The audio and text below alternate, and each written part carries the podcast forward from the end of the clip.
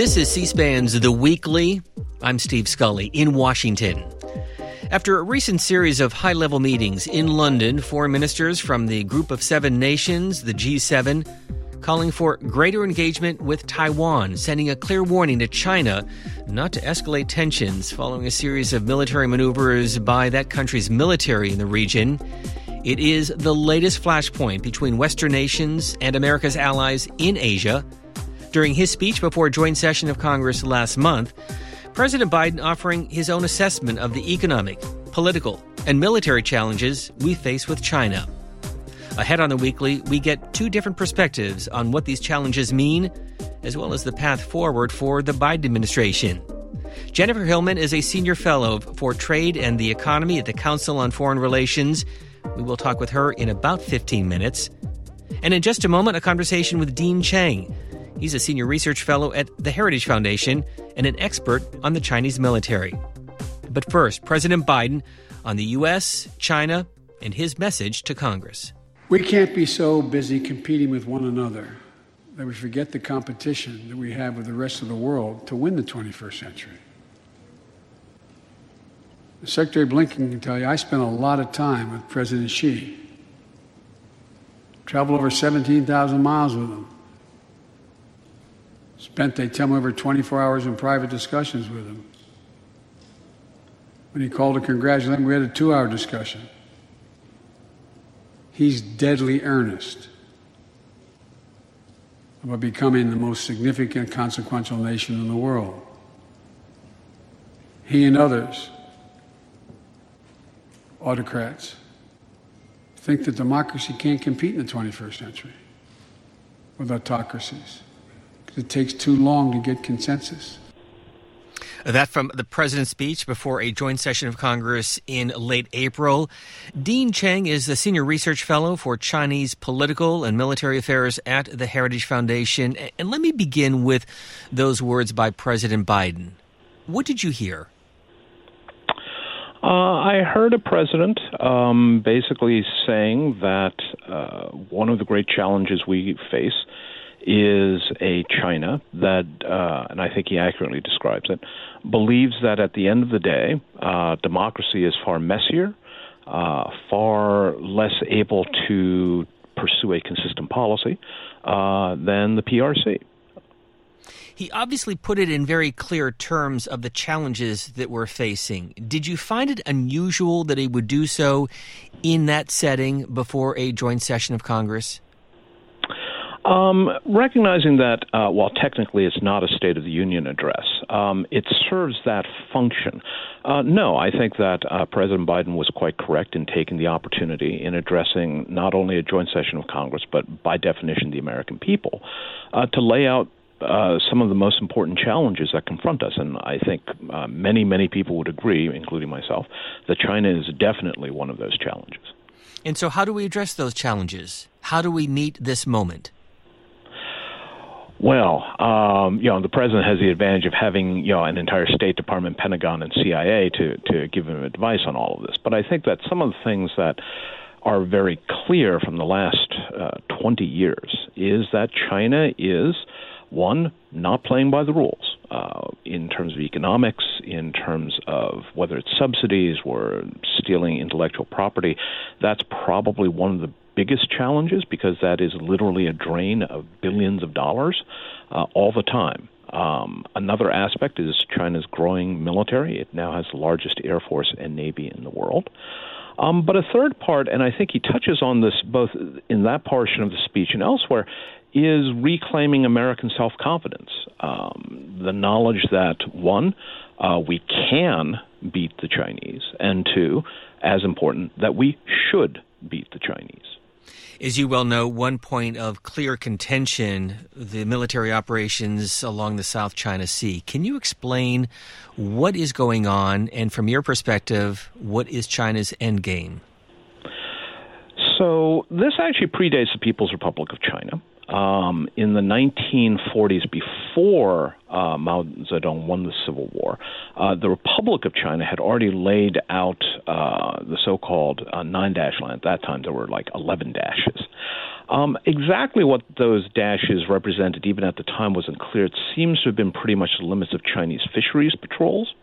But today's China, the China of Xi Jinping, basically is clearly intent on turning that into the de facto borders of China, which means that the entire South China Sea, uh, for all intents and purposes, uh, across which $5.3 trillion of trade moves, would be as Chinese uh, as Chesapeake Bay is American. Um, so the United States and a number of other countries are basically saying, not so fast. That's not how the world works. Certainly not how the UN Convention on the Law of the Sea works, which China has signed.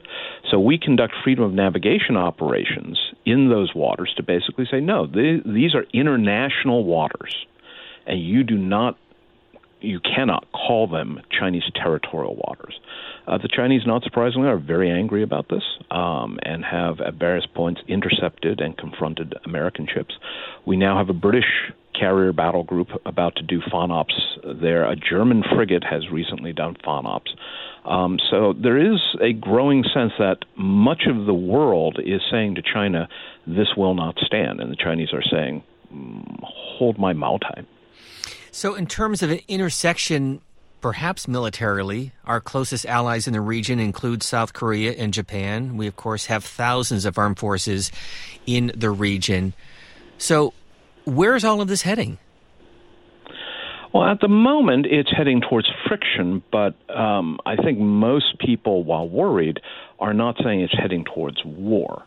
Um, the real danger here is that as uh, Chinese, um, both uh, Coast Guard, naval militia, and Navy ships operate in close proximity with Japanese, American, Australian, British, and other ships, you could have an accident. Um, recently, the Chinese came within something like you know 50 feet of a U.S. destroyer. Which, when you're talking about ships that are 10,000 tons, they don't stop on a dime, and they can't turn like a you know like a speedboat. So you're talking about very dangerous behavior.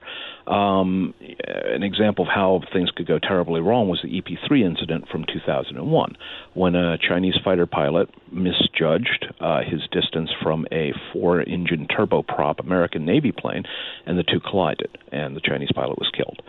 Um, so that is one of the big dangers. But in the longer term, the concern here is that China is basically nibbling away, trying to outlast uh, everyone, whether it's the Filipinos and Vietnamese, or the Japanese up in the Senkakus, or us, so that you know, 20, 30 years from now, they they will control all of these waters, and our protests will. Oh yeah, 20 years ago, the Americans used to complain about this, but they're gone now. And of course, that is inherent in how China views the world. We've talked about this with you in the past, but the U.S. often looking a few years down the road. As you have aptly pointed out, China is looking 20, 50, 100 years down the road. Can you explain? Well, this is one of the things that Xi Jinping, I think, uh, looks upon as a Chinese strength. It's one of the things that, that I think President Biden was implicitly warning about. Um, I'm not sure the Chinese really think a hundred years down the road, although they like to say they do. But the reality is that because it is an autocracy, um, you don't have to worry too much about uh, changes of policy. Uh, China this week uh, launched the first module of its new space station. This is a project that has been in the works for 35 years. Uh, it is very hard to find an American program that you know is by choice and has lasted even 15 years.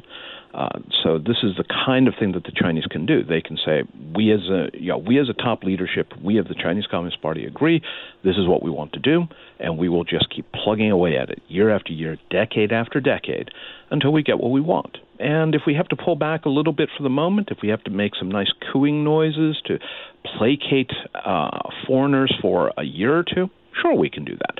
But we are never letting go of our ultimate strategic objective. Let me remind our listeners we are talking with Dean Cheng of the Heritage Foundation, and let's move from the military issues facing the U.S. and China to the economic and political issues, in, in particular, tariffs, many put in place by former President Donald Trump. Where does that stand at the moment? Uh, President Biden came into office clearly intending to change a lot of policies. um, with some executive orders uh, uh, initialed by uh, President Trump. Um, as president, uh, President Biden can revoke those, and he has on some of them. But on some areas, uh, especially, for example, um, uh, certain critical technologies that President Trump said we are not going to sell to the Chinese anymore, uh, microprocessors in particular. Um, it would appear that President Biden has concluded that actually that's a pretty good set of policies to keep in place. I think overall, President Biden has, um, and his Secretary of State Antony Blinken has specifically said this, has concluded that actually on China, many of President Trump's policies were the right ones. Um, the Chinese need to be uh, informed, if you will, uh, there needs to be a clear signal to them that a lot of their predatory economic behavior will not stand. And what about the TPP, the Trans Pacific Partnership? Where is that at the moment? Uh, at the moment, and probably for the foreseeable future, it remains dead. Um, the reality is that uh, neither Republicans nor Democrats um, seem to be willing to go into the kind of real uh, bare knuckle bruising fight that would be involved in trying to pass a new treaty of any sort, but in particular a trade uh, treaty, a free trade treaty, um, that uh, would antagonize a lot of Democratic Party uh, interests, and which even Republicans at this point, many of them, are questioning. Um, so at this point, I think that TPP 4 at least going through the 2022 congressional cycle, um, is probably uh, not going to be brought up. Now, that doesn't keep, however, President Biden and the U.S. Trade Representative's office from negotiating bilateral trade agreements. And I think that there is the prospect of one potentially with Japan. Um, uh, one not related to the Pacific is with the UK, um, and uh, possibly with other uh, key Asia Pacific partners. And as you heard from President Biden, he talked about his relationship, his long-standing relationship with President Xi Jinping over the years, in part when he served as vice president uh, in the Obama administration and Xi Jinping was second in command in China. How can we best understand this Chinese leader? What can you tell us about him? Well, Xi Jinping uh, grew up, as did his entire generational cohort, um, amidst the uh, great proletarian cultural revolution, uh, a decade when China essentially uh, went crazy, when universities were shut down and uh, teachers of all types, from elementary and high school to college professors, were sent to the countryside uh, to learn through labor. And so they spent many years um, literally working behind a water buffalo, pulling a plow or working in a factory uh, on lathes. Um, when China's best and brightest, uh, many of them were beaten to death or tortured. Um, so it was a period of, of mass uh, upheaval. Um, so Xi Jinping grew up in in that period. Uh, it's useful to note that in many ways he is China's first leader not to be designated. His two predecessors, Jiang Zemin and Hu Jintao, were both picked by Deng Xiaoping as Deng's own successors. So Deng basically said, Jiang Zemin, you will succeed me, and Hu Jintao, you will succeed Jiang Zemin. So Xi Jinping came to power through old-fashioned politics. Uh, more so than having somebody very senior saying, and you will succeed Hu Jintao. Uh, the third thing to keep in mind is that um, he has been remarkably ruthless. Uh, he has uh, succeeded in getting term limits revoked for one of his three positions, the presidency of China, the premiership. Uh, but it's important to note it's the only one that had term limits. So he is general secretary of the Chinese Communist Party, the most important role.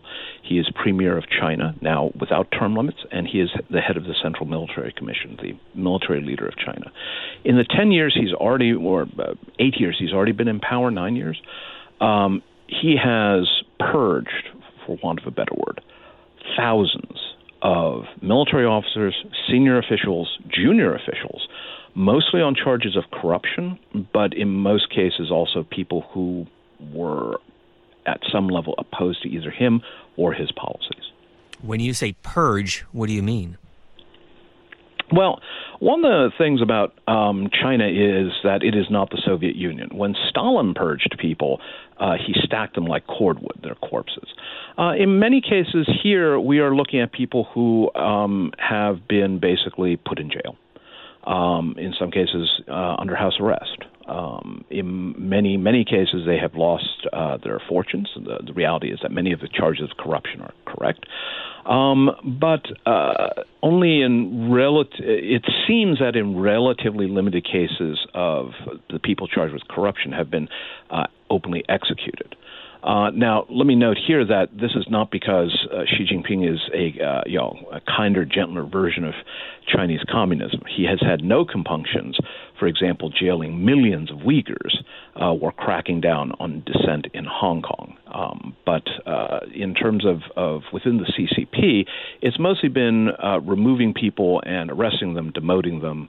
Um, casting them out of the party, which effectively uh, eliminates their ability to hold any kind of senior position. So let me conclude with this question on all that we have talked about today. What's the biggest challenge the U.S. is facing in trying to deal with China?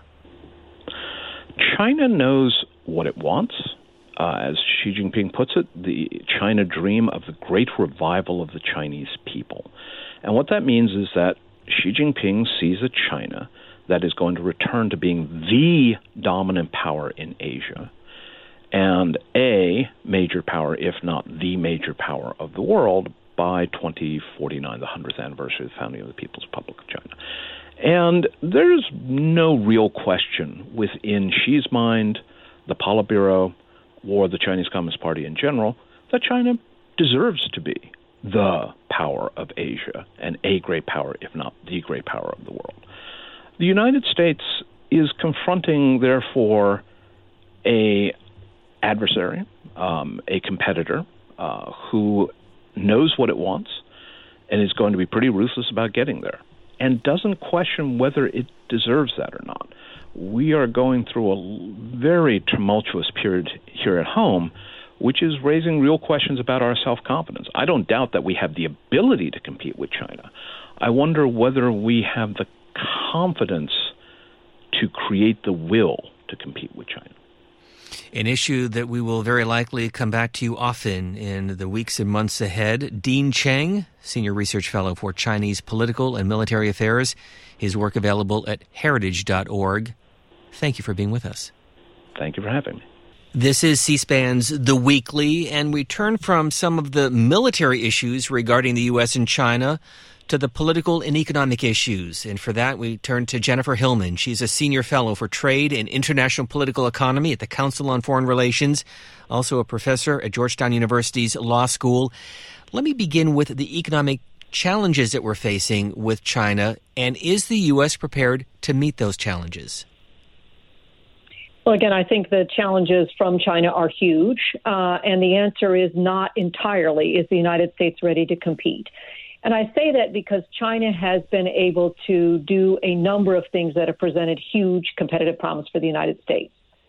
First, they've been able to create real national champions in China, huge corporations that are now exporting their goods and their services around the world.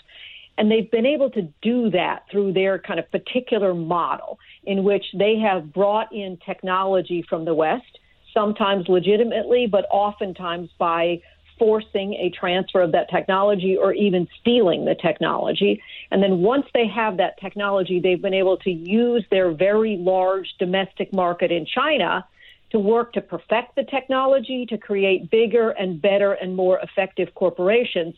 Much of that on the backs of subsidies, government grants, and government provisions of money and land and other resources. And then once those companies that have grown and they've grown behind a kind of protected wall in China, in other words, while they're growing these companies, they are not facing international competition. And then when that process is sort of finished, China has then turned around and exported those goods. And what we've seen in sectors like steel and aluminum is that China has created tremendous overcapacity in those products. So as they then flood the markets around the world with their products, it pushes down the price for everybody. So it starts harming American steel workers and American aluminum workers to have to compete with this unfairly traded, highly subsidized product coming out of China. So that's kind of one whole lane of very significant concerns with respect to our relationship with, with trade and China.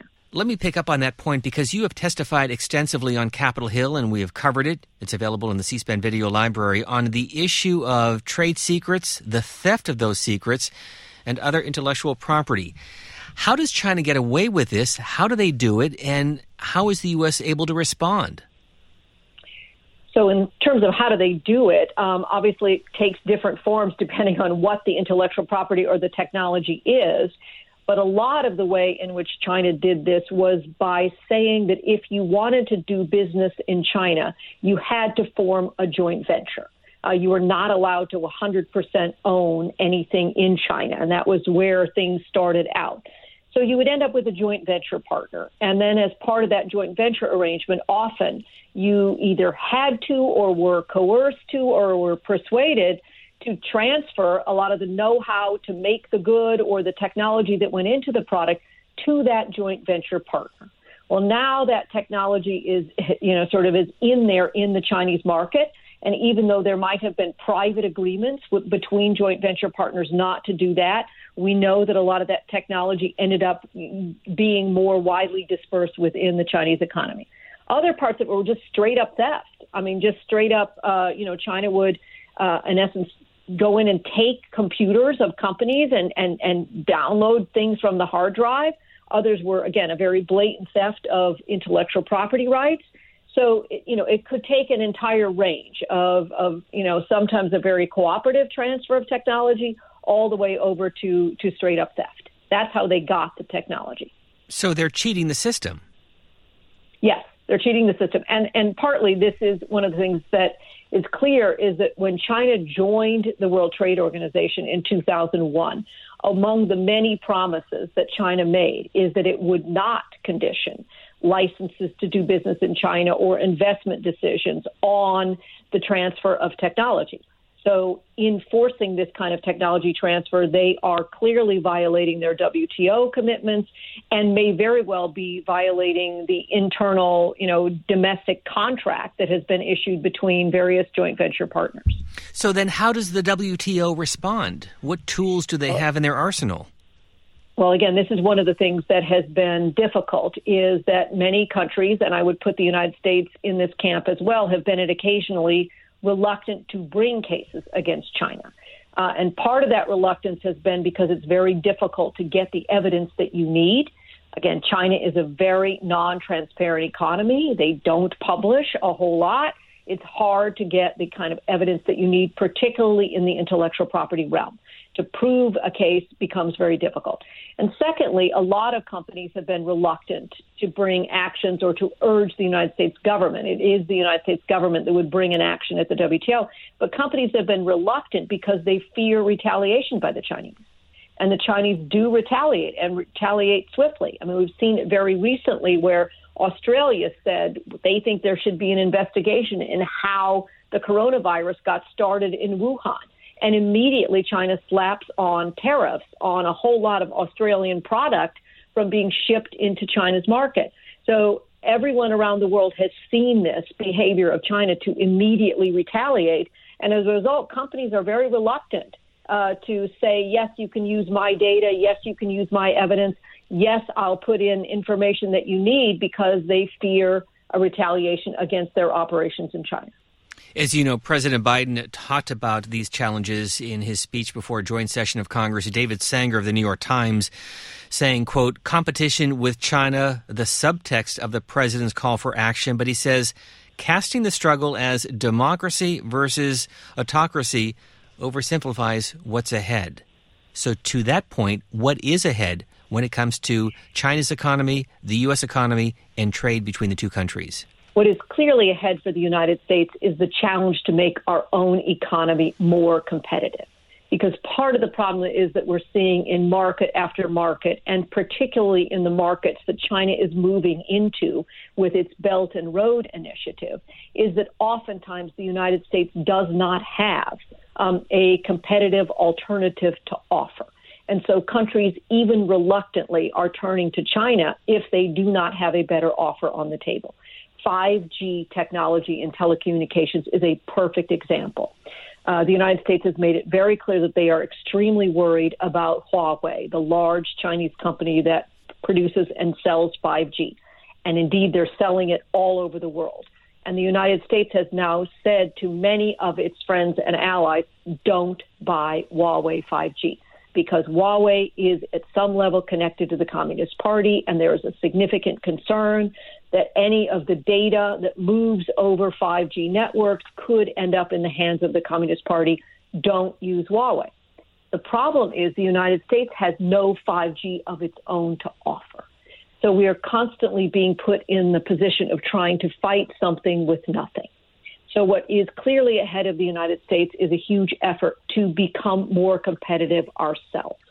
Um, and you see this not just in the need to be first at 6G and to be better in the artificial intelligence area and in many other technologies. You see it also in renewable energy where again, it is Im- imperative that the United States win the fight over being first and best at providing and distributing renewable energy around the world.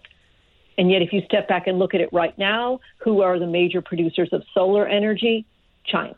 Who is the largest producer of wind turbines? China. Who is the largest producer of hydropower? China. So we have got to become more competitive in these critical new technologies so that we can compete and can offer a better alternative. We are talking with Jennifer Hillman. She is with the Council on Foreign Relations. And of course, you can't talk about that without putting a price tag on that. And the debate here in Washington is the trillions that the Biden administration already is spending. So, is there a political appetite for spending in these areas by Congress, by Democrats and Republicans? I think for me, one of the areas where there is clear bipartisan agreement is that the United States must mount an aggressive response to China. I think on both sides of the aisle, uh, members of Congress are clearly coming to the view that we need a clear, a comprehensive, and a very strong strategy in order to counteract the competition that we see coming from China. So, yes, I think there is bipartisan support. And I think increasingly, sort of study after study and report after report is indicating that that is going to involve, you know, both a pushback on China, but more importantly, a significant investment in American competitiveness. And that means supporting research and development. That means supporting much more education, particularly in the STEM area, beginning at the very beginning that's going to mean more support for uh, the bringing in, attracting, and retaining the best talent we can get, including from around the world. But it is going to take a whole of government approach, and it is going to take a lot of private public partnerships. So all of this does not have to be done on the backs of, of uh, U.S. dollars, U.S. taxpayer dollars. Um, and in fact, uh, the report that the Council on Foreign Relations recently uh, released on China's Belt and Road Initiative makes it very clear that what the United States should not do is try to respond dollar for dollar to what China is doing. Rather, what, what the United States needs to do is to be very strategic. In what in which regions specifically, in which countries, and in which technologies is it essential that that American flag be planted? And that's where we need to make the investments to ensure that we have that American presence in those critical technologies and in those critical regions and countries of the world where we need an American presence. That report, by the way, is available at CFR.org. And let me go back to that phrase, Belt and Road Initiative. Explain what that is. Sure. The Belt and Road Initiative was begun in 2013 as uh, China's President Xi Jinping sort of signature foreign policy initiative. It is designed to create greater connectivity between China and all of its neighbors. It is modeled off of the ancient, way back in the Marco Polo days, you know, the ancient silk and maritime roads that ran between Europe um, and China. Fundamentally, it is a plan to build ports and roads and railroads and power plants and electricity grids across the region that used to be covered by China's by the ancient Silk Roads. But what we've seen in looking at it is the Belt and Road Initiative has now expanded far beyond its original borders. It now covers 139 countries. It is now prevalent in Latin America, in much of sub Saharan Africa, in the Middle East, in the Southeast Asia areas. So, China, the Belt and Road itself has become much bigger. It also has pivoted as a result of COVID away from a focus on hard infrastructure, those ports and railroads, to a heavy technology oriented Belt and Road. So, this is where you're now seeing a so called digital Silk Road that is part of the process of building all of these telecommunications systems, as well as a fintech, a financial technology road, where you are seeing China make huge inroads into everything from electronic payment systems to blockchain ledgering to all of the things that connect into that financial technology space to now a health Silk Road where China is using its relationships with its BRI partners as part of its vaccine diplomacy and its mask diplomacy, where it is deploying a lot of its production of, of vaccines and of PPE equipment and of ventilators and all of that to its BRI country partners. So, if you could summarize and complete this sentence, the state of relations between the United States and China when it comes to the economy and trade is what? Highly competitive. And so we need to do what in order to stay competitive? We need to remain at the cutting edge of producing the best and highest quality technology based products. We need to be doing a better job of supporting our companies that need support when they go in terms of export finance. We need to be investing in American competitiveness, and we need to be supporting a much more robust commercial diplomacy around the world. You know, if we look at a lot of the countries that have accepted these BRI contracts, and you sort of step back from it and say, why? Why did you accept these contracts? Because for many of the countries, they are taking on debt that they cannot afford and they are taking on the development of a project that often involves almost entirely the use of Chinese labor.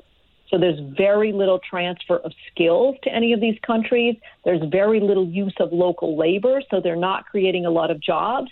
So they're leaving these countries at the end of the day, yes, with a road, but nothing else, and with a large debt burden in order to pay for it. So the question then comes to these countries well, why didn't you go elsewhere? Why didn't you look elsewhere? Why didn't you seek an alternative? And the truth is, this is where the United States needs to make a, a major shift by significantly increasing the amount of technical assistance that it provides at the beginning end of these projects to help countries understand exactly what would they be getting and how much would it cost them if they were to choose China and a Belt and Road project versus what might be available from a U.S. company or a consortium of companies that would care about whether or not they are helping develop labor and skill transfers, that would do an environmental impact assessment first, because China is not doing that. And what we've found is when we do this, we can have a lot of success. For example, in Myanmar, uh, they were getting ready to uh, look at the development of a port. Uh, and when the United States sent in its team of economists, diplomats, and lawyers, Myanmar was able to negotiate the cost of the port down from $7.3 billion to $1.3 billion. So, again, we're able to convince countries that they need to be careful about the way in which they're approaching their BRI contracts. Our conversation with Jennifer Hillman. She teaches law at Georgetown University and is a senior fellow at the Council on Foreign Relations here in Washington. Thank you for your time. Thank you. It's a pleasure. And a reminder this podcast is available wherever you get your favorite podcast. And be sure to follow all of our coverage online anytime at cspan.org and on Twitter at cspan radio. I'm Steve Scully in Washington. We thank you for listening.